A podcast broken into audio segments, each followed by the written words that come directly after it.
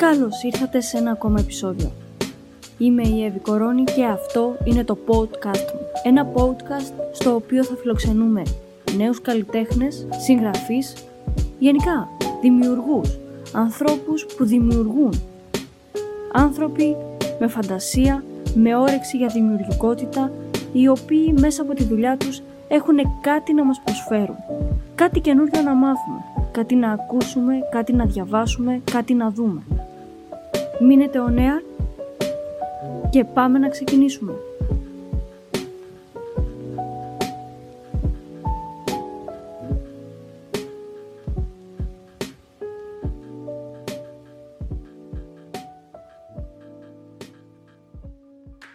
Γεια σας, είμαι η Εύη Κορώνη και σήμερα μετά από έξι εκπομπές, επιτέλους θα έλεγα, έχω γυναίκα καλεσμένη.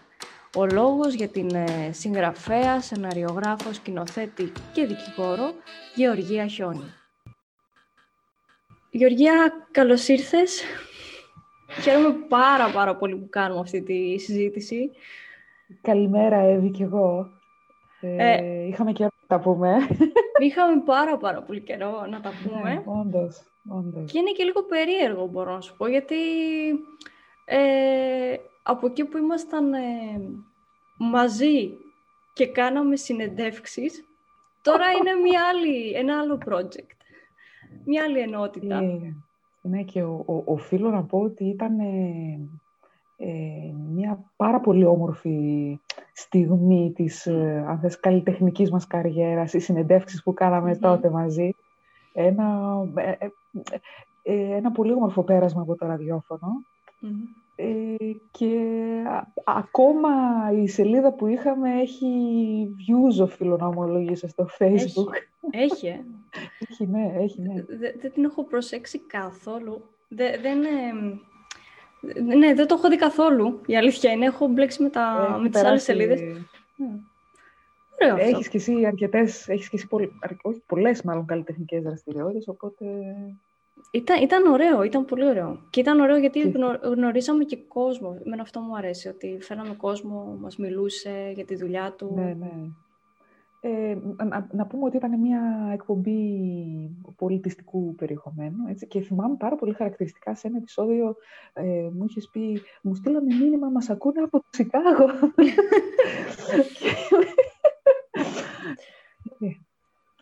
Ε, ίσως κάποια στιγμή στο μέλλον το επαναλάβουμε. Ναι, ναι. Τώρα είναι και το podcast βέβαια πάρα πολύ έχει ανέβει. Θέλω να ξεκινήσουμε λίγο με κάποια βιογραφικά πράγματα για εσένα, να σε γνωρίσει ο κόσμος. Εγώ σε γνωρίζω αρκετά καλά. Ε, θα το αφήσω ανοιχτό ό,τι θέλεις εσύ να μας ε, περιγράψεις για τον εαυτό σου. Από μικρή θα έλεγα ήμουν πάρα πολύ ανήσυχο πνεύμα ε, τόσο ανήσυχο που ανησυχούσαν και οι δικοί μου από την πολλή ανησυχία. ε, ήμουνα ε, περίεργη, αλλά όχι με την έννοια του, ε, της περιέργειας, ε, η κουτσομπόλα της γειτονιάς που θέλει να μάθει τα πάντα. Ήθελα να ασχολούμαι με πράγματα, να μαθαίνω πράγματα. Ε, υπάρχει ακόμα στο σπίτι των γονιών μια κασέτα, κασέτα ε, όπου νηπιαγωγείο, ήμουνα η πρώτη δημοτικού. Έλεγα απήγγυλα ε, την αρχαία ελληνική μυθολογία. Έλεγα ιστορίες. Υπάρχει ακόμα αυτή η κασέτα, ναι. Από μικρή άρχισα να γράφω. Από Δευτέρα Δημοτικού, ε, θυμάμαι, είχα αρχίσει να γράφω κάτι ποιηματάκια και ένα τρίτη Δημοτικού, ένα μυθιστόρημα. Και ήμουνα, ήμουνα ε, πάρα πολύ ενθουσιασμένη. Ένα μυθιστόρημα με ένα στοιχειωμένο σπίτι. Αλλά θυμάμαι παράτησα το μυθιστόρημα γιατί ήταν 8η ή 9η σελίδα. Εμφάνισα το φάντασμα και απογοητεύτηκα γιατί λέω Μα εγώ το φάντασμα θέλω να το εμφανίσω στη μέση. και δεν ήξερα τι να γράψω και πώς θα το προχωρήσω. Οπότε το παράτησα. Μετά στο, στο δημοτικό κάναμε Τετάρτη, Πέμπτη και Έκτη γράφαμε σκετσάκια σατυρικά και τα διαβάζαμε ή τα παίζαμε, αν θες, στα πάρτι τότε. Ε, επίσης έγραφα και κάτι θεατρικά και είχαμε έναν, ε, αν θες, ε, κορίτσο ε, θίασο και κάναμε παραστάσεις εκεί στην γειτονιά. Ε, μετά με τις σπουδές ε, ε, αθλητισμό και τα λοιπά τα άφησα για να τα ξαναπιάσω όλα μετά από πολλά χρόνια. Άρχισα με comic strip, με σάτυρα, πολιτική ε, και άρχισα σιγά σιγά το γράψιμο από το 2008 δηλαδή και μετά. Άρχισα τα, την ε, μυθιστοριογραφία, κάποια ε, όχι μυθιστορήματα, ε, τα σενάρια θεατρικά, σενάρια για μεγάλη οθόνη ε, και άλλα εν γέννη καλλιτεχνικά. Ασχολήθηκα λίγο και με τη σκηνοθεσία, στο θέατρο, σε μια παράσταση που είχαμε ανεβάσει. Ε, μετά το γύρισα και στις ταινίες, αρχίσαμε... αρχίσαμε με σκηνοθεσία και παραγωγή. Ε, γυρίσαμε αρκετές ως πολλές ταινίες θα έλεγα και όπως ξέρεις και εσύ πάρα πολύ καλά, ο ανεξάρτητος κινηματογράφος είναι πολύ δύσκολος. Ε, πολύ ακριβώς σπορ. πολύ, ναι, είναι. Και είναι επίσης, όπως ξέρεις πάρα πολύ καλά, είναι πολύ δύσκολο να βγάλεις ένα αξιοσέβαστο αποτέλεσμα σε ανεξάρτητη παραγωγή. Τέλος πάντων, θεωρώ ότι στο εξωτερικό που στέλνουμε ταινίες στα φεστιβάλ πάμε πάρα πολύ καλά. Ε, και τώρα αυτό που θέλω να κάνω, επειδή ασχολήθηκα, ε, ήταν και αυτός στο το σχέδιο, ασχολήθηκα και με σχέδιο μόδας, ε, ελπίζω και εύχομαι τώρα το 2021 να το επόμενο, το, η επόμενη δηλαδή ταινία θα έχει να κάνει με τη μόδα. Θα είναι δηλαδή στον τομέα του fashion film. Α, ενδιαφέρον αυτό. Πάρα πολύ. Ναι, ναι, ναι, ναι πολύ, ναι. πολύ ενδιαφέρον. Και ανυπομονώ, ναι, ανυπομονώ και εύχομαι και ελπίζω για όλους μας να τελειώσει όλος αυτός ο εφιάλτης που ζούμε και να μπορέσουμε να βγούμε έξω και να συνεχίσουμε αυτά τα οποία τελειώσαμε. Αυτά τα οποία μάλλον διακόψαμε, όχι τελειώσαμε. Ναι, ναι, ναι. Ε, ναι, σου είπα και, και εγώ ήμασταν έτσι σε μια διαδικασία ταινιών, ε, θεατρικών και μπήκε ένα, είναι σαν να μπαίνει ένα cut, ένα μαχαίρι να πέφτει και να σου Director's ε, cut. σταμάτα, ναι. σταμάτα τώρα. Αφού να σκεφτείς την τελευταία μας ταινία, ε, ε, το, είχα, ήθελα να κάνω κι άλλα πραγματάκια, ειδικά στο τέλος, αλλά λέω, όταν άρχισε η πρώτη καραντίνα, λέω, επειδή το είδα ότι θα πάει, ότι θα τραβήξει, λέω, Γεωργία, ή κάνεις ό,τι μπορείς με αυτό που εχεις ή μάλλον ξεχνάς την ταινία. Γιατί, εντάξει, αν ισχύει αυτό που ακούγεται, ότι ουσιαστικά όλο αυτό θα τελειώσει Μάιο-Ιούνιο του 2021, αν ισχύει. Δηλαδή, εντάξει, να, να κάνεις γυρίσματα Φεβρουάριο-Μάρτιο του 20 και να τα συνεχίσεις Μάιο-Ιούνιο του 21 δεν, ε, είναι, δεν είναι... Ναι, έχεις βγει τελείως από το mood, έχεις κάνει άλλα και ό,τι αφήνεις δεν το ξαναπιάνεις. Οπότε... Κοίτα, και από το mood να μην έχεις βγει. Ε, δηλαδή, εγώ το βλέπω τώρα με τρεις εβδομάδες. Δύο, ναι, τρεις εβδομάδες που έχουμε κάνει το cut. Ε, Κάναμε κάποια πράγματα. Είχαμε μια ροή, όντως σταμάτησε η ροή μας. Αλλά πέρα από αυτό είναι και κάποια άλλα πράγματα. Ειδικά όταν κάνεις και ταινία, έχεις ταινία. Για παράδειγμα, είμαι τώρα μέσα τρεις εβδομάδες. Το πιο απλό και το πιο ε, ανούσιο και χαζό. Ήθελα λίγο να κόψω τα μαλλιά μου. Γιατί πολύ απλά ε, δεν, δεν γινόταν άλλο, ας πούμε. Είχε βγει ψαλίδα περίπατο. ε, ε, και είχα στο μυαλό μου, δηλαδή με, με τη σπιθαμή προς σπιθαμή μην το πάρεις πάρα πολύ και κιόλας επειδή έχω τα βιντεάκια, τα, τα πλάνα, έβλεπα κατά πόσο το μαλλί που έκανα τώρα, ας πούμε, αυτό το λίγο που έκοψα, κολλάει με τα πλάνα, φαίνεται στα πλάνα. Ναι, είναι και αυτό. Αν ναι. έχει πολύ μεγάλη διαφορά, ναι. γιατί αυτό μετά ναι, στο ναι. μοντάζ, ας πούμε, θα είναι τεράστιο πρόβλημα. Πρόβλημα, ναι. Εκτός αν τα έχεις πιασμένα πάντα, οπότε είναι το ίδιο μαλλί. Σε πολύ γενικές γραμμές, πολλά πράγματα. Και αυτό είναι που μου αρέσει σε σένα και γενικά άτομα τα οποία ε, το ψάχνουν στη ζωή τους και δεν μένουν σε κάτι δεδομένο. Είναι κάποιοι που λένε «ΟΚ, εγώ θα κάνω αυτό, μόνο αυτό και δεν με ενδιαφέρει κάτι άλλο». επίσης, πολύ ωραίο. Είναι μια, προσέγγιση. Ναι. Δηλαδή, κάποιος λέει, θέλω να κάνω αυτό και να γίνω αυθεντία σε αυτό. Είναι μια προσέγγιση πολύ σεβαστή και πραγματικά όταν ασχολείσαι με ένα, με ένα πράγμα, σίγουρα ε, θα το ξέρεις πάρα πολύ καλά, όσο καλύτερα γίνεται. Αλλά εντάξει, είναι, είναι και η περίεργη μας φύση, την οποία δεν μπορούμε να καταστήλουμε. Και να πω ότι φέτος επίσης κάνω, όλη αυτή η καραντίνα μου έδωσε και τη δυνατότητα να κάνω κάτι που σκεφτόμουν χρόνια, να ξεκινήσω και life coaching, αλλά βασικά πρωτίστως για μενα το οποίο επίσης θεωρώ απίστευτα σημαντικό. Δηλαδή το να προσπαθήσει κανείς να γνωρίσει τον εαυτό του, το θεωρώ από τα καλύτερα που μπορείς να κάνεις. Ένα δώρο από τον εαυτό σου για τον εαυτό σου. Είναι μια δύσκολη διαδικασία και κάποια στιγμή ίσως μπορέσω να τα παντρέψω όλα. Αυτό είναι όντως... Ε, δηλαδή έχει ανέβει πάρα πολύ και το, και το ζητάει ο κόσμος πάρα πολύ. Το... Ισχύει. Ε, ε, είναι νομίζω καλό ναι, το ότι το, το, το ζητάει.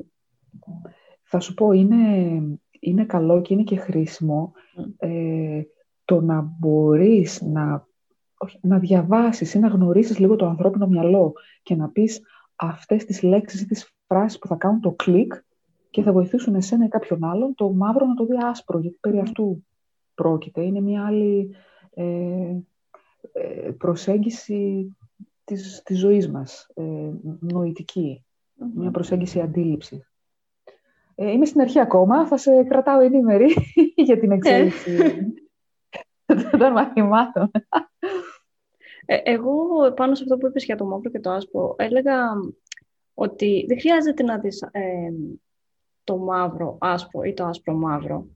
Απλά να ναι, καταλάβεις ότι είναι, το άσπρο είναι άσπρο, το μαύρο είναι μαύρο ναι, και, να μάθεις, ας πούμε, πού χρησιμεύει το ένα και πού χρησιμεύει το άλλο στη ζωή μου. Σίγουρα, ναι. Και ότι υπάρχουν και άλλα χρώματα. Ναι, και ότι υπάρχουν και άλλα χρώματα, ναι. Και να επανέλθω στην συγγραφική δράση. Επίσης να πω ότι τώρα το 2021 θα βγει ένα βιβλίο, ένα πάλι ιστορικό μυθιστόρημα, όπως η πριγκίπεσσα της Λησμονιάς, το οποίο ε, το είχα ξεκινήσει πριν χρόνια, έκανα αλλαγές, ξανά έκανα κάποιες προσταθερέσεις. Ε, και ουσιαστικά η βάση είναι η ιστορία της προγιαγιάς μου από το διωγμό του 22, από τη μύδια της Ανατολικής ε, Ρωμιλίας.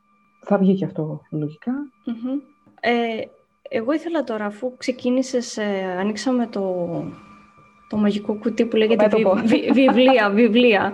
ε, ναι. ε, να μιλήσουμε λίγο γενικά για τα βιβλία σου να αναφέρουμε και τους τίτλους, ε, να μπει ο κόσμος να τα ψάξει. Βέβαια, εγώ στο YouTube θα έχω από κάτω ε, links και περιγραφές, αλλά επειδή υπάρχουν κάποιοι που ακούνε, είναι οι πιο ρομαντικοί της ναι, παρέας, ναι. που μόνο ακούνε, ε, ας αναφέρουμε κάποιους τίτλους. Ναι, ναι. Ε, θα μου επιτρέψετε να πω πρώτα ότι στα βιβλία, όπως και στις ταινίες και γενικά στη δουλειά μου, δεν, ε, δεν θέλω να περιορίζομαι σε ένα συγκεκριμένο Ε, μου αρέσει να, να γράφω ή να, ναι, να γράφω για ε, βιβλία διαφορετικών Δηλαδή, το, το πρώτο που έγραψα ήταν το τηλεσκόπιο του χρόνου, το οποίο είναι, ε, είναι μια, έχει διάφορες επιρροές, δηλαδή έχει και στοιχεία φανταστικού και αστυνομικό, ε, και κάποια στοιχεία ιστορικά. Ε, ε, και κοινωνικά έγραψα μετά και ιστορικό μυθιστόρημα και μη μυθοπλασίας. γενικά, κινούμε σε διάφορα είδη και στήλη. Να πω το πρώτο, όπως ανέφερα, ήταν το τηλεσκόπιο του χρόνου. Μετά η πριγκιπέσα της Θάσου, ο πρώτος τόμος και η τα δάκρυα της πριγκιπέσας, δύο τόμοι ιστορικό, το οποίο μετά έγινε επανέκδοση στην πριγκιπέσα της ε, Λησμονιάς. Ε, το «Μια αλήθεια χίλια ψέματα» κοινωνικό. Επίσης σε ιστορικό ε, η Αδικιά, που αφορά σε πραγματική ιστορία στη Θάσο το 1822. Το «Μυρολόι ενός αντάρτη» που αφορά πάλι σε μια πραγματική ιστορία στη Θάσο ε, κατά τον εμφύλιο. Ε, να πω ότι έχουμε μια αιμονή με τη Θάσο ιδιαίτερος τόπος καταγωγής μας. Ε, μετά έγραψα το, τα μη μυθοπλασία, το οργάνωσε τη σκέψη σου. Ε, επίσης, ε, είναι και αρκετά, δεν τα έχω σημειωμένα. Ε, μπορεί να μου διαφεύγει κανένα. Επίσης, το, έκανα μια έκδοση Amazon στα αγγλικά επιστημονικής φαντασίας, το Supernova. Μια, ένα άλλο δοκίμιο τύπου πάλι Amazon στα αγγλικά το Haunted Places είναι καταγραφές ε, ε, μεταφυσικού περιεχομένου. Τι άλλο; Ε, αυτά βασικά. Και τώρα αυτό που είναι να βγει είναι πάλι ιστορικό μυθιστόρημα. Mm-hmm. Αρχικός τίτλος είναι «Του ανέμου σιωπές». Πιθανώς να αλλάξει, αλλά αυτός ήταν ο αρχικός μου τίτλος που πρότεινα. Ε, αυτά σε γενικές γραμμές θα έλεγα.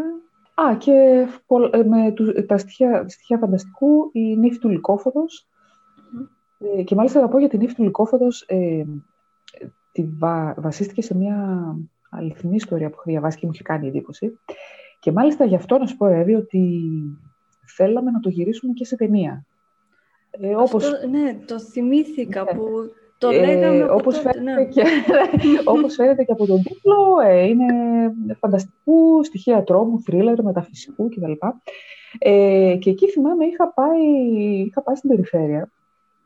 Ε, με τον αντιπεριφερειάρχη είχαμε μιλήσει και ουσιαστικά είχαμε κάνει ένα, μια κατανομή budget και θα γυρίζαμε ταινία μεγάλου μήκους και θα, ανέβαινε, θα ανέβαιναν όλοι ε, από Αθήνα κτλ. με 5.000. Mm. Θέλαμε δηλαδή να γυρίσουμε μεγάλο, μεγάλου μήκους ταινία με 5.000, που είναι ένα ευτελέστατο ποσό, τίποτα δηλαδή. Ούτε... Ναι. Ξέρεις πολύ καλά. Ε, και μάλιστα θα βοηθούσε πάρα πολύ και την προβολή του τόπου. Δηλαδή, να πω ότι η νύφη του Λυκόφωτος διαδραματίζεται στο ομότιτλο Λυκόφος του Σουφλίου. Είναι ένα χωριό νότια, 8 χιλιόμετρα mm-hmm. νότια στο Σουφλί και θα έχει μεγάλη προβολή και για την περιοχή. Mm-hmm. Ναι, ναι, ναι. Είναι 5 χιλιάρικα, τελικά δεν βρέθηκαν, δεν το γυρίσαμε. Όχι βέβαια ότι μου έχει ε, φύγει η όρεξη κάποια στιγμή να το γυρίσω. Ε, θεωρώ ότι 5 χιλιάρικα μπορούν πάρα πολύ εύκολα σχετικά να βρεθούν, άμα υπάρχουν χορηγοί. Μια πιθανή ε, λύση που σκεφτήκαμε, αλλά δεν το υλοποιήσαμε, γιατί θέλει λίγο χρόνο να αφιερώσει κάποιος, είναι να πάμε πάνω και να δούμε τι χορηγίες μπορούμε να μαζέψουμε από τους ντόπιους εκεί mm. επιχειρηματίες, που μπορούν κάλλιστα να προβληθούν και στην ταινία. Ε, αυτό. Κοίτα να δεις και από προσωπική εμπειρία και εδώ στην Αθήνα που τρέχουμε και με ταινίες και με θεατρικά, ε, πολύ περισσότερο βοηθάνε, βοηθούν άνθρωποι Ντόπιοι. επαγγελμα, ελεύθεροι επαγγελματίες που έχουν κάποια mm. μαγαζιά ε, ή κάποιοι μπορούν, ναι, πούμε, μπορεί να μην ε, μπορούν με χρήμα αλλά, για παράδειγμα, ας πούμε, όταν κάνεις μια ταινία, ε, όλο τον κόσμο πρέπει λίγο να τον ταΐσεις όταν είναι από το πρωί αυτό βράδυ. Σίγουρα, ναι, σίγουρα. Οπότε βοηθούν και με αυτόν τον τρόπο. Κάμια φορά σου λένε, ωραία, θα σας ε, δώσουμε σε είδος, λέει το φαγητό σας, την περιποίησή σας. Ε, και θα είχαμε, όχι, μας είχαν υποσχεθεί ήδη, ήδη δωρεάν διαμονή. Mm. Ε, αλλά εντάξει, για να ανεβάσει ναι. την ενεργεία, να ανεβάσει τους ηθοποιούς, ε, ε, καταρχήν ήθε, θα ήθε, ήθελε και πάρα πολύ καλό μοντάζ, γιατί μιλάμε yeah. για... Στο, συγκεκριμένο στυλ ταινίας δεν είναι... Θέλει... ε, αρκετός πολύ ψηφιακά ναι. εφέ, αυτά, μακιγιάζ. μακιγιάζ. Το μακιγιάζ ταινιών τρόμου είναι ε, ε, μια επιστήμη από μόνο του. Είναι εκπληκτικό, ε, εκπληκτικό πράγμα. Είναι, ναι. Και, ε, να σου πω την αλήθεια, είχα σκεφτεί, είχα δει ένα κόρος εκεί στην, ε, στην Αμερική και το, το είχα σκεφτεί, αλλά είναι πάρα πολύ δύσκολο. Δηλαδή, ένα, ένα ας πούμε, ζόμπι, ένα καλό βάψιμο, ένα πεντάωρο το θέλει, έτσι. Εγώ ξέρεις γιατί μου αρέσει, γιατί απλά μεγάλωσα με παραμύθια. Ε, η προγιαγιά μου, η γιαγιά μου ήταν αστήρευτες πηγές ναι. παραμυθιών. Από το πρωί μέχρι το βράδυ, εκεί, παραμύθι. Και, και βιβλία, άπειρα βιβλία παραμυθιών και πρώτες εκδόσεις mm-hmm. ε, τέλη 19ου, 20ου, αρχές 20ου αιώνα. Έτσι. Μιλάμε για τρέλα με παραμύθια. Εγώ δεν ήμουν ποτέ φαν, δεν ήμουν από τα παιδιά που ήθελαν τα κλασικά παραμύθια. Εγώ έβλεπα πολλά παραμύθια στον ύπνο μου, δικά μου, Ε, και... να, τα, να τα σημειώσεις, να τα σημειώσεις. Και έγραφα, έγραφα κιόλας. Δεν είχα ασχοληθεί δηλαδή καθόλου με... Ε, ναι, ναι, Ω, ναι. Ε, αυτό θέλω να το δω. Θέλω να σε δω. Μα, είναι δύσκολο. εξέλιξη. Είναι και παικτικά περίεργο, γιατί έβλεπα... Είναι, είναι ιδιαίτερο. Είναι ιδιαίτερο. Για παράδειγμα, έβλεπα στο Game of Thrones, τεράστια παραγωγή, πούμε, που έπρεπε να παίξεις ουσιαστικά με μια κούκλα. Ναι, Ή, ναι, ναι. Ε, Παίζεις σε green screen και ναι. με...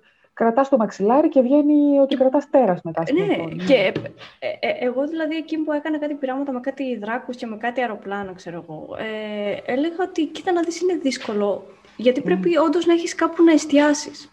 Mm. Εμένα αυτό με τα, ταλαιπωρείς, δηλαδή πρέπει να το ακολουθείς, ας πούμε, το αεροπλάνο και να φαίνεται ότι υπάρχει αεροπλάνο. Ναι, ενώ θα είναι οτιδήποτε άλλο εκτός από, εκτός από αεροπλάνο. Ναι. Θα είναι ένα μπαλόνι, ας πούμε, ναι. Ε, στην ναι, προκειμένη ναι, περίπτωση ένα μαξιλάρι πράσινο. Δεν ξέρω. τα, τα, παρακολουθούσα κι εγώ, αλλά είναι, μια, είναι ένα ιδιαίτερο είδος, δύσκολο είδος. Και εκεί θες όχι έναν και δύο άτομα για τα visual effects, το 3D animation και το μοντάζ, εκεί θες ομάδα ολόκληρη. Ναι, ναι. ναι. Εκεί θες ο... Όσοι είναι η ομάδα παραγωγής, άλλο τόσο είναι η ομάδα για τα οπτικά, για τα visual effects. Ε, από τα τόσα είδη διαφορετικά που έχεις, που έχεις έτσι, καταπιαστεί, ποιο είναι το λίγο πιο, ας πούμε, οικείο, το πιο αγαπημένο σου, τι σου αρέσει λίγο περισσότερο; Θα έλεγα ίσως λίγο περισσότερο το, το ιστορικό. Ναι. Ίσως και γιατί ό,τι έχω γράψει από άποψη ιστορικού μου ιστορήματος έχει να κάνει και με τη Θάσο, ε, αγαπημένη mm-hmm. πατρίδα, οπότε mm. αυτομάτως όταν σκέφτομαι ιστορικό, σκέφτομαι και Κατευθείαν Θάσο. Εκεί, Καβάλα Θάσο, ναι. Σε όλα τα έχω, πραγμα... έχω πραγματική mm-hmm. νησί και την Καβάλα. Δηλαδή, πολύ Θεσσαλονίκη, Καβάλα Θάσο, αυτά είναι παντού. Mm-hmm. Και ίσως μου αρέσει και περισσότερο. Μου αρέσει πάρα πολύ. Γενικά μου αρέσει η έρευνα σε ό,τι Και η ιστορική έρευνα είναι ένα ακόμα, ε, μια ακόμα πρόκληση. Να ψάξεις το παρελθόν και να βρεις ε, πληροφορίες, ειδικά για χρονικές περιόδους που θεωρούνται γκρίζες ζώνες και δεν υπάρχουν mm-hmm. πολλές πληροφορίες για να μπορέσεις να, να αναπαραστήσει την, ε, την πραγματικότητα, την τότε πραγματικότητα. Είναι και ένα δύσκολο είδος, όντως, γιατί θέλει πολύ έρευνα και ό,τι δηλαδή γράψεις να έχει νόημα και να είναι αληθινό. Να είναι... Σίγουρα, ναι. Ε, αλλά γενικά ό,τι και να γράφεις θέλει έρευνα. Ναι. Ε, ας πούμε, όταν έγραψα το Supernova, ε, εκεί είχε άλλου είδους έρευνα. Προσπαθούσα να, να καταπιαστώ λίγο με θεωρίες ε, ε, για παράλληλα σύμπαντα, Big Bang, ε, λίγο κβαντική Ε, εντάξει, και εκείνο ήταν πρόκληση, αλλά ήταν πιο δύσκολη πρόκληση. Ε, όχι, για να απαντήσω στην ερώτησή σου για να, και να μην μακρηγορώ, το ιστορικό μάλλον θα έλεγα. Το ιστορικό μυθιστόρημα. Βιβλία ή ταινίες; Τι σου αρέσει περισσότερο, λίγο περισσότερο; ναι, ένα Πολύ δύσκολο. Τώρα μου έβαλες πολύ δύσκολο ερώτημα. Ε, κοίτα, και τα δύο είναι, είναι δημιουργία. Mm. Έτσι, αρχίζεις από το μηδέν, από το τίποτα και φτιάχνεις έναν, έναν υπέροχο κόσμο με τους ήρωες σου μέσα να δρουν, να αντιδρούν. Ε, το βιβλίο φαντάζεσαι τον κόσμο, στην ταινία δείχνεις τον κόσμο. Να πω, αλλά οφείλω να ομολογήσω βέβαια είναι όμορφη αίσθηση των γυρισμάτων, αλλά την πιο όμορφη αίσθηση την έχω όταν κάνω μοντάζ. Ε, που παίρνεις όλο αυτό, όλα αυτά τα gigabyte των πλάνων και τα φτιάχνεις ένα τόσο όμορφο οπτικά αποτέλεσμα, θεωρώ ότι πολύ όμορφη αίσθηση. Δεν ξέρω, τώρα που λες να τα βάλω σε μια ζυγαριά, είναι λίγο δύσκολο να απαντήσω. Ίσως λίγο περισσότερο στις ταινίες. Λίγο Δύσκολο, δύσκολο ερώτημα. ναι, είναι, είναι. Και εγώ το σκέφτομαι αυτό πολλές φορές, δηλαδή... Έχεις καταλήξει κάπου, εσύ έχεις κάποια απάντηση; Δεν. Εδώ εγώ σκέφτομαι να κάνω ποίηματα, κάποια ποίηματα δικά μου, να τα κάνω Είχα, είχαμε κάνει ένα πειραματικό πριν τρία χρόνια περίπου. Ε, αλλά, δηλαδή, δεν ξέρω, ωραία το γράφεις και ωραία το, το φτιάχνεις στο βιβλίο, αλλά το να το δίνεις μετά σάρκα και οστά και να βάζεις τους ήχους σου και τις εικόνες σου, ναι, ε, ναι, ναι. είναι μια άλλη διαδικασία.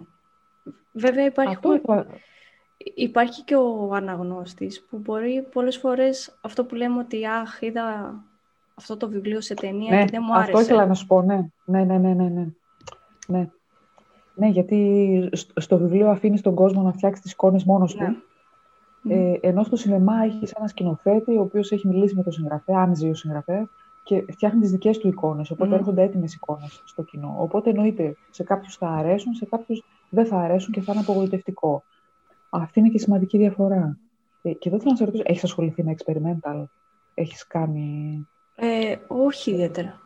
Όχι ιδιαίτερα. Γιατί φαίνεται, φαίνεται να είναι πάρα πολύ ενδιαφέρον στον χώρο mm. της μόδας, αλλά δεν mm-hmm. να το κάνεις αυτό θέλει... Mm-hmm. Ναι, δεν ε, το... Είναι άλλη, άλλη κουβέντα. Ε, και δεν είναι και κάτι ιδιαίτερα εύκολο για να πεις ότι κάνεις σε πειραματικό κάτι, έτσι μια αξιοπρεπή δουλειά. Όχι, δεν, ε, δεν το έχω ψάξει. Νομίζω στην επόμενη καραντίνα. Κάθε καραντίνα έχω χρόνο να, κάνω, να μαθαίνω πράγματα. Να κάνεις και κάτι καινούριο, ναι. Στην προηγούμενη καραντίνα που ήταν και πολύ μεγάλη, ε, έκανα, ξεκίνησα από εκεί να ψάχνω λίγο έτσι με τα green screen. Ε, έκανα κάτι σεμινάρια φωτογραφίας, έστω και διαδικτυακά. Ε, τώρα σε αυτή την καραντίνα έχω μείνει περισσότερο στο βίντεο, επειδή δουλεύω παράλληλα και με βίντεο, στην επόμενη καραντίνα. Σίγουρα θα ξαναέρθει. Σωστά. Πολύ σωστή σκέψη. Ε, όπως ακούγεται και όπως λένε, μετά τις γιορτές πάλι θα ξαναμπούμε. Ναι. Ε, όχι ότι στις γιορτές θα μας αφήσουν πολύ έξω. Τόσο πάντων, θα, θα δούμε. Να περάσουμε στο κινηματογραφικό. Αφού είπαμε κάποια πράγματα έτσι, για τα βιβλία, να περάσουμε στα πιο κινηματογραφικά. Να ανοίξουμε το δεύτερο κουτάκι. Ε, σινεμά. σινεμά. Ε, έχεις κάνει και μεγάλο μήκους ταινίες και μικρού μήκους ταινίες ναι. με πολλές διακρίσεις σε φεστιβάλ, κυρίως στο εξωτερικό. Ναι, ε, ναι. Ε, μόνο στο εξωτερικό. Ε, δεν ε, έχω συμμετάσχει σε ελληνικά φεστιβάλ ή σε ένα νομίζω Ε, αλλά όλα τα άλλα είναι, όλες οι άλλες ταινίες είναι στο εξωτερικό. Ε, πότε ξεκίνησες, θυμάμαι όταν πριν φύγω από Καβάλα ήταν ακόμα που το συζητούσαμε και έκανες ναι. κάποια μαθήματα τότε με κινηματογράφο. Ναι, ναι, ναι. Ε, ε, δεν είχες μπει τόσο ενεργά ακόμα, δηλαδή στο χώρο. Ε, αλλά το έψαχνα, ξέρεις, έκανα κύκλους γύρω, γύρω, γύρω, γύρω. Ε, το σενάριο έγραφα, σχολιόμουν από, από πολλά χρόνια. Ε, και με τον κινηματογράφο άρχισα να το ψάχνω, γιατί είχα σκεφτεί ότι, εντάξει, okay, ε, γράφω τα σενάρια, αλλά κάτι μου έλεγε ότι αυτό που, γράψω, αυτό που γράφω, γιατί να μην το δω; Ε, μέτρωγε μέσα. γιατί να μην το δοκιμάσω; Ε, οπότε έτσι σιγά σιγά το ξεκίνησα. Ε, και βέβαια κάθε ταινία ήταν και ένα μεγάλο σχολείο, γιατί ε, κακά τα ψέματα στο χώρο αυτό με την πρακτική, αν θες μαθαίνεις, αυτό μας το λέγανε και οι, και οι καθηγητές σε όσες σχολές πήγα, ότι καλά είναι η θεωρία και καλά τα λέμε με τις κάμερες και τα λοιπά, αλλά αν δεν πάρετε κάμερα να βγείτε έξω να γυρίσετε και να μάθετε την κάμερά σας, ε, δεν θα κάνετε τίποτα. Και όντως έτσι είναι, δηλαδή κάθε ταινία ε, είναι ένα στοίχημα. Σε κάθε ταινία κάτι μαθαίνεις, σε κάθε ταινία ε, έχεις καινούργια προβλήματα να λύσεις. Ε, ε, και βέβαια να πω τώρα ειδικά και στην τελευταία που είναι και ψυχολογικό θρίλερ.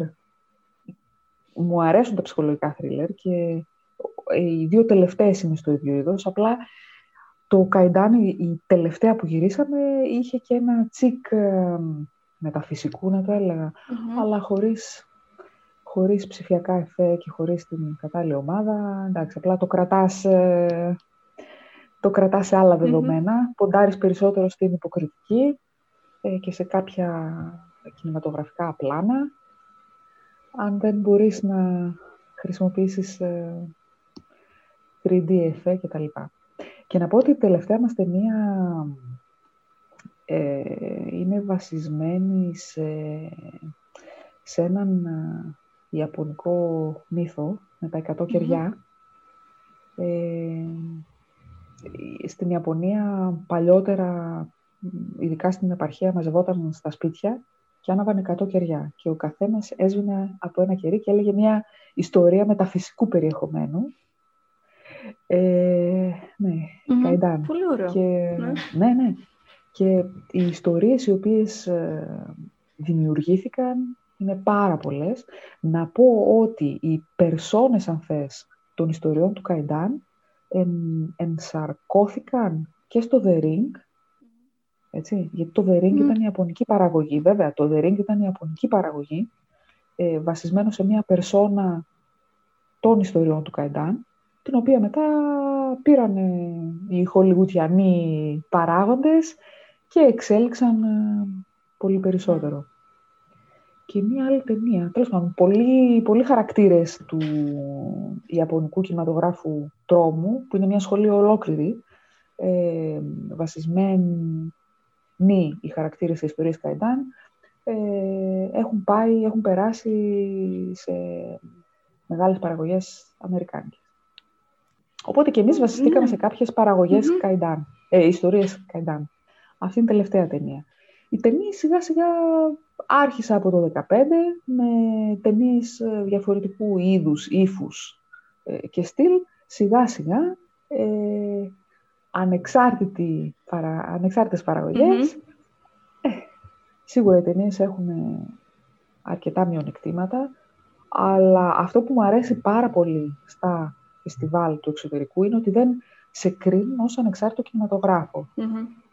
δηλώνεις τα στοιχεία της ταινίας, δηλώνεις το budget, βλέπουν περί τίνος πρόκειται και δεν σε κρίνουν ε, μαζί με τις μεγάλες ε, παραγωγές που έχει πέσει ε, χρήμα, σε κρίνουν ως ανεξάρτητη παραγωγή των κάποιων εκατοντάδων ευρώ και αν. Ναι, ξέρεις τι, τα φεστιβάλ στο, στο εξωτερικό ε, τώρα έχει πάρα πολλά στην Ινδία. Πάρα πολλά τα τελευταία ναι, χρόνια. Ναι, ναι, και πολύ καλά φεστιβάλ. Εύη, από το στόμα το πήρες. Αυτό ήθελα να πω και επειδή εκεί έχουμε πάρει πάρα πολλές διακρίσεις.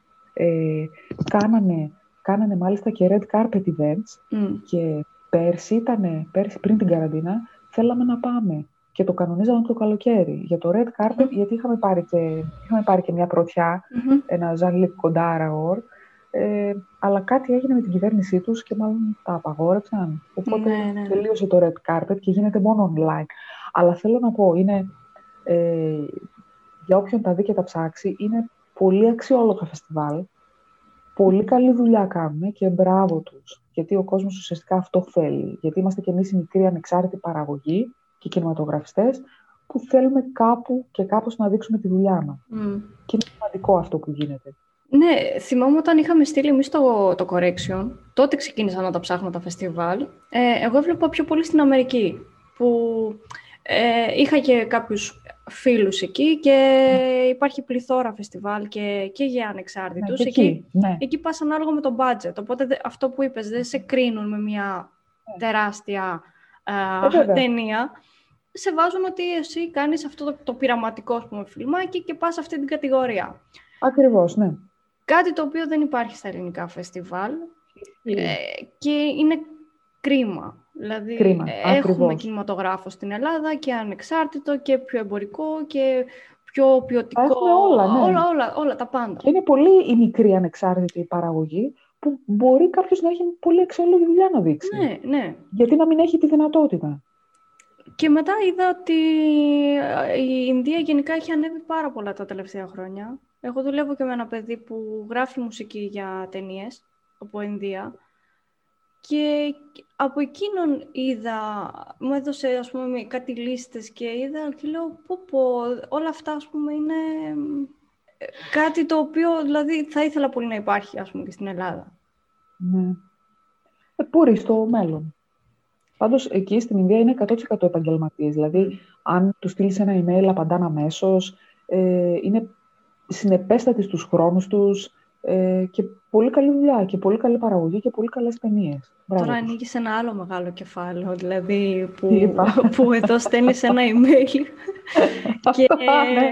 και όχι τίποτα άλλο, άμα πάρεις απάντηση λες, «Ω Θεέ μου, κάνεις το σταυρό ναι, σου». Όντως, ναι, και άμα πάρεις απάντηση και μετά από καιρό, έτσι, όχι, ναι, ναι. όχι την ίδια μέρα ή σε μισή ώρα μέσα που στέλνουν αυτοί. Ναι, ναι, ναι, ναι. Και έτσι, ε, έτσι, ξεχωρίζει, έτσι ξεχωρίζουν ίσως και οι επαγγελματίες και αυτοί που είναι αφοσιωμένοι σε αυτό που κάνουν, να το κάνουν σωστά, έτσι. Γιατί mm. όταν κάνεις κάτι τέτοιο ε, και, σου λένε, ε, και σου λένε έχουμε 3.500 ε, ταινίες, υποβολές, ναι. εντάξει, δείχνει την επαγγελματική διάσταση ε, όλων αυτών των ανθρώπων που ασχολούνται και μπράβο τους. Και μπράβο τους, γιατί έτσι, με αυτόν τον τρόπο, ο κάθε ένας από εμάς μικρός ανεξάρτητος παραγωγός έχει τη δυνατότητα να δείξει τη δουλειά του.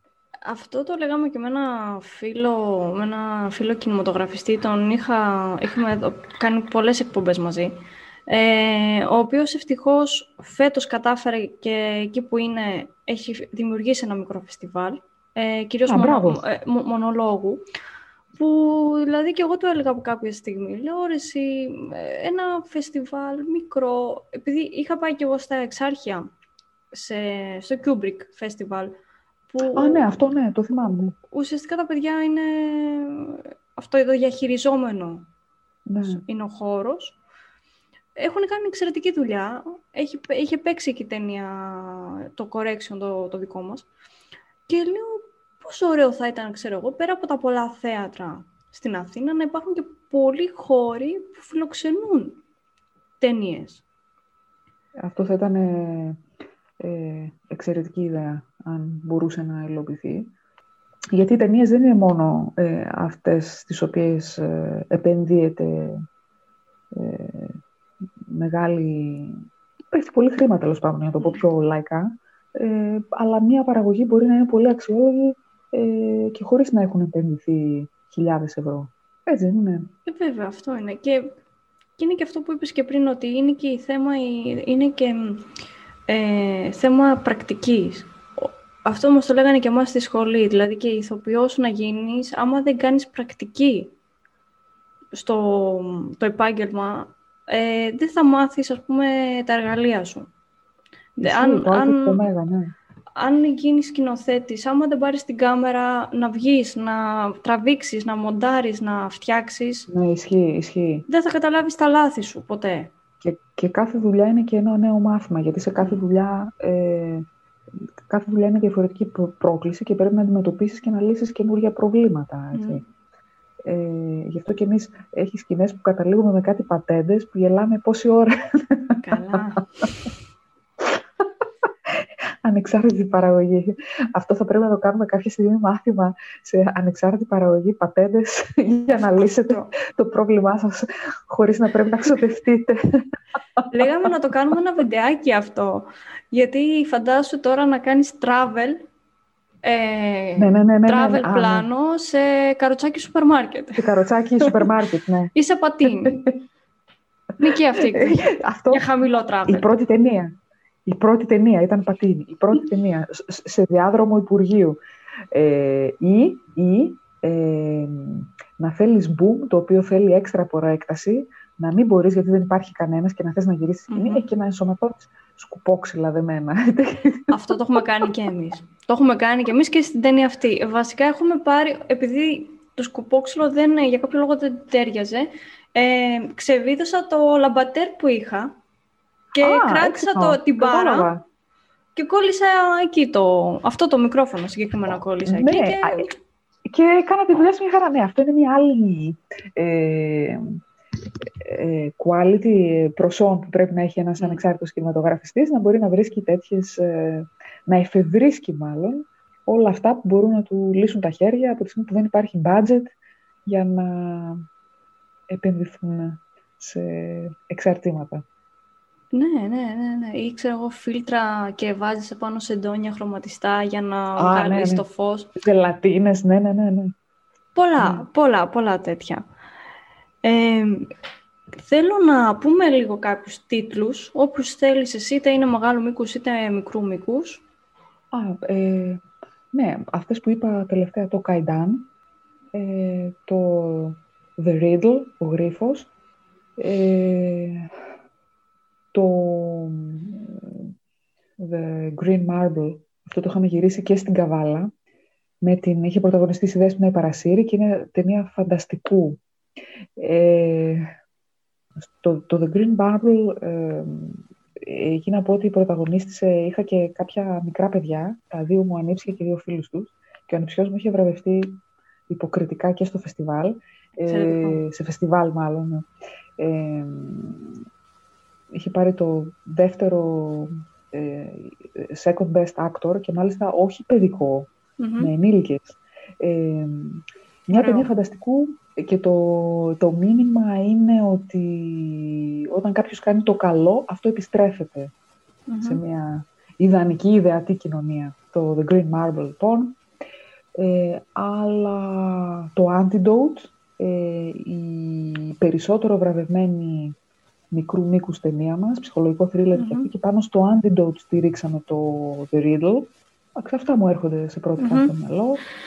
Εντάξει, και να ε, ξεχάσουμε κάποιον, νομίζω δεν θα παρεξηγηθεί καμιά ταινία. Όχι βέβαια. ε, να πω στο Καϊντάν, επειδή κάποια γυρίσματα τα κάναμε και στην Καβάλα, ε, στις ιστορίες του Καϊντάν της Καβάλας έπαιξε, έπαιξε και η Δέσποινα η Παρασύρη.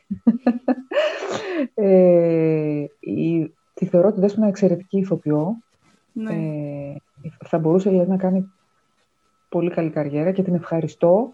Ε, για όση βοήθεια μου έχει δώσει μέχρι τώρα ε, με το να παίζει στις παραγωγές μου. Η Δέσποινα, η Παρασύρη δεν είναι μόνο, δεν είναι μόνο απλά ότι είναι καλή στο να παίζει. Είναι και η άβρα της, ο χαρακτήρας της. Δηλαδή είναι ένα πληθωρικό πλάσμα με την καλή έννοια. Μπαίνει μέσα και ναι. σου φτιάχνει τη διάθεση, ας πούμε. Τη διάθεση, ναι. Και επίσης το άλλο που μου αρέσει με τη Δέσποινα, και όλα αυτά τα λέμε για εραστέχνη ηθοποιό έτσι, είναι ότι της λες το ρόλο και κατευθείαν καταλαβαίνει περί τίνος mm. πρόκειται. Κατευθείαν μπαίνει ναι, στο ναι, πετσί ναι. και αυτά. Ναι. Ναι, είναι, πάντως είναι κάποια άτομα με τα οποία θέλουμε να συνεργαζόμαστε, γιατί ξέρουμε ότι θα έχουμε το αποτέλεσμα το οποίο θέλουμε.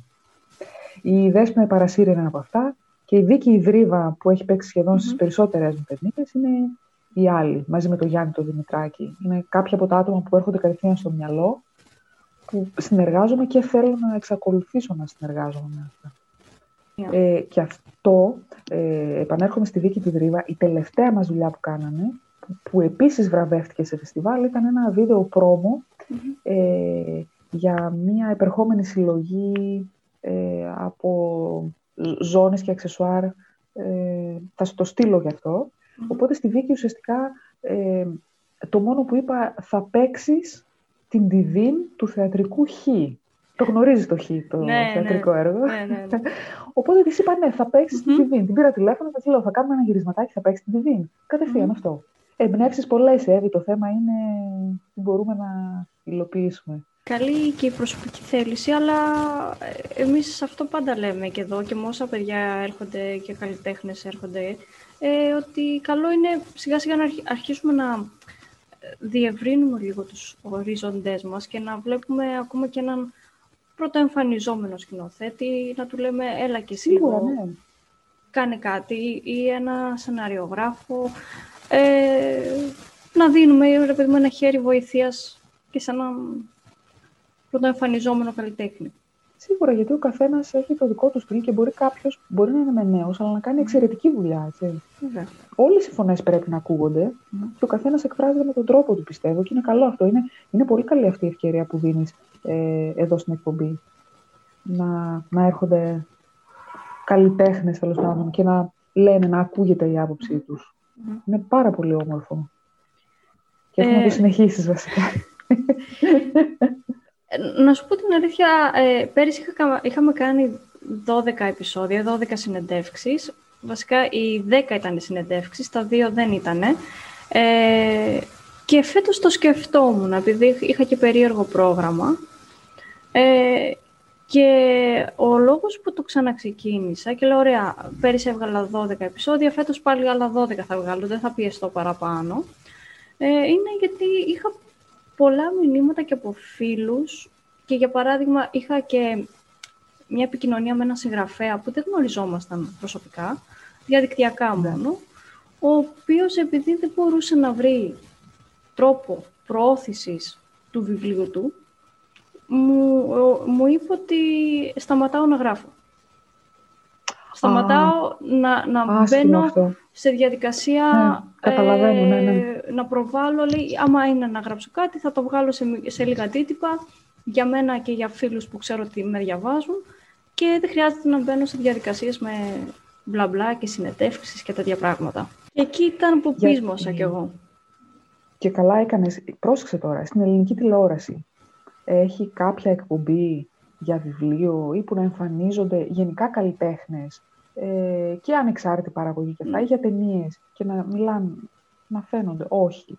Η μόνη εκπομπή που μου έρχεται στο μυαλό που υπήρχε ήταν με τον ε, Βασίλειο το Βασιλικό στην ΕΡΤ3. Ναι. Που έκανε αφιερώματα στο βιβλίο. Ήταν, ήταν η μόνη νομίζω. Ναι. Και θα έπρεπε να υπάρχει. Θα έπρεπε να υπάρχει για να μπορούν οι νέοι ανεξάρτητοι παραγωγοί, είναι καλλιτέχνες εν γέννη, είτε είναι συγγραφεί, είτε είναι παραγωγή ταινιών, είτε σκηνοθέτης, είτε οτιδήποτε, να έρχονται και να, να φαίνεται να προβάλλεται η δουλειά τους. Ε, σου λείπει το ραδιόφωνο; Αχ, ναι. σκέφτομαι, το σκέφτομαι, ήταν όμορφα. Ήταν η πρώτη φορά που, είχα κάνει, που είχαμε κάνει, μάλλον, ε, εγώ τουλάχιστον, που είχαμε κάνει την εκπομπή. Ε, και ήταν όμορφα. Είχαμε, φέρναμε κάθε φορά καλεσμένο. Ε, είχαμε ωραία θέματα συζήτησης, είχαμε ωραίο κλίμα. Ε, είχαμε συμμετοχή κοινού. Ε, ήταν όμορφη εμπειρία, ναι, και μου λείπει και το σκέφτομαι συχνά, θα έλεγα, ναι. Κάποια αγαπημένα βιβλία, πέρα, ας αφήσουμε λίγο τα δικά σου, ε, έχεις κάποιον έτσι αγαπημένο συγγραφέα, κάποια βιβλία να μας προτείνεις; Ε, εμένα αυτό που μου έρχεται στο μυαλό ε, και το θεωρώ ε, κορυφαίο, ένα masterpiece, κακιστική νουβέλα, Stephen mm. Ναι. Αυτό θα έλεγα. Είναι πολύ, πολύ αγαπημένο. Ε, ίσως λίγο βαρύ θα έλεγα, αλλά στην ερώτησή σου θα πρότεινα αυτό, της σκακιστική νουβέλα. Μια που μιλάμε για βιβλία, θεατρικές μεταφορές κλπ. Ένα βιβλίο το οποίο, ε, το οποίο θα ήθελα πραγματικά να, αν μπορούσα να κάνω ταινία με, με, με χορηγούς, ένα βιβλίο το οποίο λατρεύω, λατρεύω ε, Raymond Κενό, μισό λεπτό, ε, πρόσεξε, Raymond Κενό, είναι από τις πρώτες εκδόσεις. Φταίμε εμείς που είμαστε καλοί με τις γυναίκες. Ε, δεν, δεν, τι, να πρώτο περιγράψω. Το διάβασα, ε, το πιάσα να το ξεφυλίσω και ε, το άφησα αφού το είχα τελειώσει. Ε, ο Ρέιμον Κενό να πω ε, ένας ευφιέστατος, εξαιρετικός συγγραφέας. Αυτός μάλιστα έχει κάνει και τις, ε, τις ασκήσεις ύφους, ε, τους 99 τρόπους με τους οποίους περιγράφεται ε, πώς μπορεί να περιγραφεί το ίδιο περιστατικό 99 φορές διαφορετικά σε ένα λεωφορείο. Mm-hmm. αν, αν κάποιος ενδιαφέρεται και τον ψάξει θα δει τις, τις ασκήσεις ε, ύφους. Ε, είναι, τέλος πάντων, για να μην είναι μακρηγορό, είναι 7 ε, Ιρλανδοί ε, ε, επαναστάτες, ε, τους οποίους χειραγωγεί ε, με τον χείριστο τρόπο μία νεαρή υπάλληλος ε, ταχυδρομείου, την οποία ε, την κρατάνε για να τάχα να τις βασανίσουν, αλλά ποιος βασανίζει ποιον; ε, εξαιρετικό εξαιρετικό. Η, η νεαρή ε, βάζει τα γυαλιά και στους 7 mm αντάρτες ε, επαναστάτες. Εξαιρετικό στυλ. Εξαιρετικό. Αν δηλαδή είχα χρήματα, ε, θα γύριζα αυτό κατευθείαν. Ε, πριν το τέλος, έτσι κι αλλιώς, ε, ε, εγώ συνέχεια έχω μηνύματα και με ρωτάνε για πνευματικά δικαιώματα. Με ρωτάνε συνέχεια, ναι. πούμε. Έχω γράψει ένα σενάριο, ναι. τι να, πώς να το κατοχυρώσω. Έχω κάνει ένα βιβλίο, πώς να το κατοχυρώσω. Οπότε εσύ, επειδή είσαι και την πλευρά του, της νομικής, κάποια στιγμή ίσως μπορούμε ναι. να κάνουμε ένα ίσως πιο μικρό επεισόδιο, όχι τώρα 50 λεπτά. Σίγουρα, ναι. Και μπορούν να ρωτάνε, μπορεί να είναι και ζωντανό, live δηλαδή, για να ρωτάει ο κόσμος... Ε, Ναι. ε, βασικά η συμβουλή μου θα ήταν δυστυχώς σε αυτό το χώρο, ε, σε αυτό το χώρο θα μ, είναι πάρα πολύ συνήθες η κλοπή Μμμ. πνευματικών δικαιωμάτων. Ε, το βασικό είναι να μην σου τύχει, γιατί άμα σου τύχει Μετά είναι είναι λίγο δύσκολο, δύσκολο. το... Ναι, είναι δύσκολο. Ναι, βέβαια. Ναι, Ό,τι- αυτό, αυτό μου έδωσες και ωραία ιδέα. Δηλαδή, όντως θα μπορούσε να Ναι. γίνει και live κάποια στιγμή. Ναι, ναι. Και... Αρκεί να, να, ναι, για να είναι μέσα κόσμος να ρωτάει. Δηλαδή, Ναι. αυτό είναι το value, a- να είναι, για, γι' αυτό να είναι το value added. Δηλαδή, να μπορούν ό,τι απορίες έχουν να, να Μμμ. τις... Είναι λίγο μπέρδεμα το όλο και το Μμμ. θέμα είναι να μην σου τύχει. Άμα σου τύχει υπάρχει τρόπος Μμμ. ε, να επιλύσεις το πρόβλημα, αλλά χρονοβόρος και κοστοβόρος. Ε, Οπότε ας το βάλουμε, Δυστυχώς. ας βάλουμε μια ανωτελεία πάνω σε αυτή την ενότητα, σε αυτό το κουτάκι και θα, κάποια στιγμή, ίσως και από καινούρια χρονιά, ε, Βεβαίως, μπορούμε να ό,τι το... θες, όποτε θες, εδώ είμαστε, ε, είμαστε σε επικοινωνία. Αν όποτε κρίνεις ότι μπορούμε να το Μμμ. κάνουμε, πολύ ευχαρίστως να το κάνουμε. Εγώ γενικά θέλω να σε ευχαριστήσω πάρα πάρα πολύ για τη Εγώ συζήτηση σε που ευχαριστώ. κάναμε. Και ήταν μεγάλη μου χαρά μετά από τόσο καιρό που τα ξαναείπαμε έτσι έστω και διαδικτυακά. Αγχώθηκα, μπορώ να σου πω. Χθες Γιατί; όταν, όταν, δεν ξέρω, χθες όταν το κλείσαμε, ότι είπαμε, οκ, μπορούμε, ξέρω εγώ και αυτά. Γενικά η, η φιλοσοφία μου είναι χαλαρή συζήτηση πάνω σε θέματα που αγαπάμε και παρουσιάζουμε ανθρώπους και τη δουλειά τους. Ποτέ σχεδόν, στην αρχή κρατούσα κάποιες σημειώσεις σε ένα τετραδιάκι, μετά το άφηνα, ήξερα τον κορμό στο μυαλό μου, είχα τον κορμό στο Ναι. μυαλό μου και το άφηνα πολύ free. Πριν. Και χθες αγχώθηκα όταν τελικά είπαμε ότι οκ, θα το κάνουμε. Και ξαναέβγαλα Τι; τετράδιο. και λέ- γράφω, ωραία, ε, Γεωργία χιόνι. Και αρχίζω από κάτω.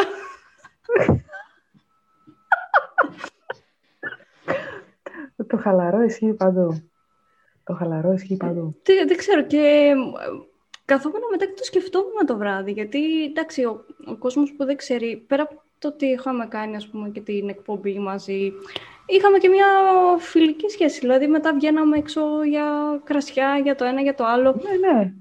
Ε, και δεν Πηγαίναμε και στο χορηγό, θυμάσαι. Είχαμε Πηγαίναμε το και στο, χορηγό στο, μας. στο χορηγό. Μας, ναι. Εμένα μου αρέσει που είσαι ένας άνθρωπος που έχει πάρα πολύ γνώση και θέλει κι άλλη γνώση.